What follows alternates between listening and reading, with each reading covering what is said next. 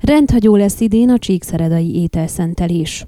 A kezdeményező Szent Kereszt plébánia és Csíkszereda polgármesteri hivatalának javaslatára az érdekelt hatóságok képviselőivel történt csütörtöki egyeztetésen az a döntés született, hogy húsvét vasárnapján reggel 8 órakor megszervezik a város központjában a hagyományos ételszentelést. A feltételek a következők. Bővül a helyszín, a hívek keresztet formálva sorakozhatnak fel a Kossuth Lajos utcán, a Szent Kereszt plébániától a Mártonáron utcáig tartó szakaszon, valamint a Temesvári sugárúton a Gál Sándor tértől a Vártérig terjedő szakaszon.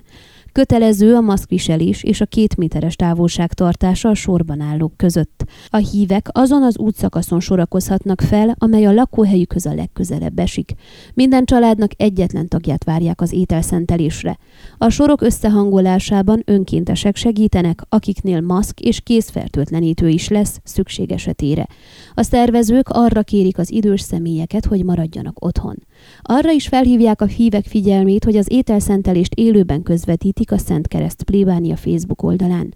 A közúti forgalmat az ételszentelés miatt vasárnap 7 óra 30 perc és 9 óra között lezárják a Kossuth Lajos utcán, valamint a Temesvári sugárúton. Ön a Székelyhon aktuális podcastjét hallgatta. Amennyiben nem akar lemaradni a régió életéről a jövőben sem, akkor iratkozzon fel a csatornára, vagy keresse podcast műsorainkat a székelyhon.pro portálon.